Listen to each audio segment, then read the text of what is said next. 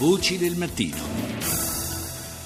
Ci spostiamo in un altro continente, parliamo adesso di Iraq, lo facciamo con Paolo Maggiolini che è docente di storia dell'Asia Islamica all'Università Cattolica di Milano. Buongiorno professore.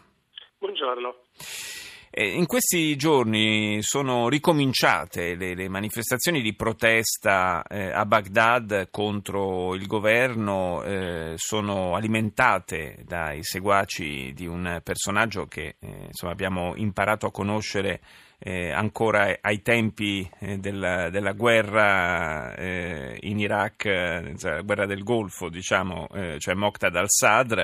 che cosa c'è dietro queste proteste da parte di, eh, dei seguaci di un leader sciita? Siamo abituati a vedere lo scontro politico, la contrapposizione politica in Iraq, soprattutto tra sunniti e sciiti. Noi.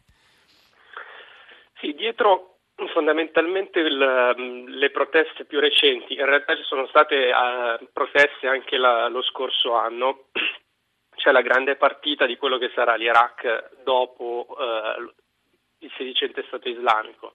Le operazioni militari su Mosul continuano, procedono con tutte le difficoltà del caso.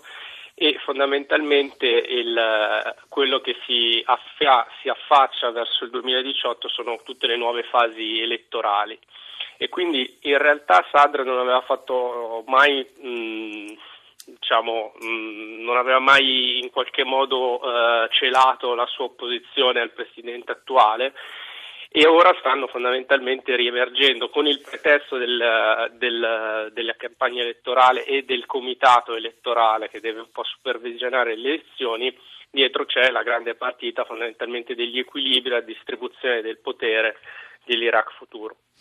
Eh, sarà una partita molto complicata perché se già ci sono queste, queste divisioni, queste contrapposizioni nel campo sciita, eh, è chiaro che il, l'elemento centrale sarà quello di eh, la, la, grande scommessa, diciamo, sarà quella di, di, cercare di ricucire un rapporto anche con la componente sunnita del paese, altrimenti eh, tra, tra poco, pochi mesi probabilmente dopo la sconfitta del, dello Stato islamico eh, ci troveremo a, fare i conti con un'altra realtà che magari si chiamerà in un altro modo ma che avrà le stesse radici. Eh, il, la questione effettivamente è che eh, la, tutta la, la, la, partita un po' della sicurezza e dell'unità dello Stato iracheno in questi ultimi anni con appunto la, eh, la questione dello Stato islamico in qualche modo ha congelato quelli che sono stati i problemi politici eh, importanti che chiaramente il Paese non era riuscito a, a risolvere. Eh, non c'è soltanto appunto la composizione del fronte diciamo, eh, sunnita sciita, c'è il rapporto anche con il Kurdistan e poi tutti gli equilibri interni eh, tra le varie eh, comunità. Ed è, ed effettivamente questa è la, è la grande questione eh, che si apriva già prima dell'avanzata su Mosul e l'idea che la riconquista potesse in qualche modo servire anche ad affrontare progressivamente questi aspetti. In realtà poi prat- all'atto pratico eh, le operazioni militari hanno fatto vedere nuovamente le difficoltà eh, in realtà di eh, riuscire a gestire il rapporto tra le varie comunità e all'interno delle varie comunità.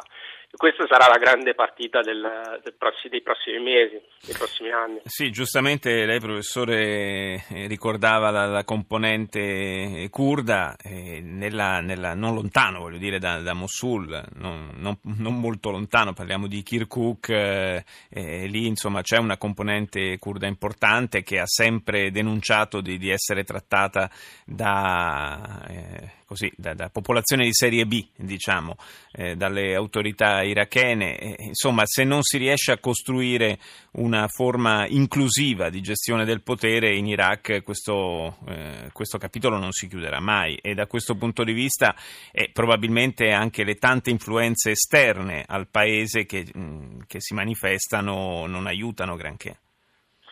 Eh, eh, no, sicuramente eh, sappiamo appunto dal 2003 in poi l'Iraq è diventato anche uno dei primi palcoscenici in qualche modo dove le varie competizioni regionali hanno giocato, chiaramente c'è il ruolo iraniano che non può essere eh, dimenticato e che sarà comunque eh, molto presente con anche il rinnovo della, della, della, presen- della rappresentanza diplomatica, la linea comunque di interesse di e di presenza naturalmente non poteva essere in modo differente, è stato rafforzato. Riguardo la, la, presenza di Kirkuk è l'altro grande problema dei territori, tra virgolette, contesi nel, nel rapporto tra i governi provinciali e, la, e, il, e, il, il governo centrale di Baghdad questo è un grande tema che riporta alla questione che non era stata poi risolta ai tempi del, della forma del governo iracheno del futuro, cioè sulla parte federale e che possa in qualche modo comporre e, e garantire la distribuzione delle risorse. Questo è chiaramente un aspetto.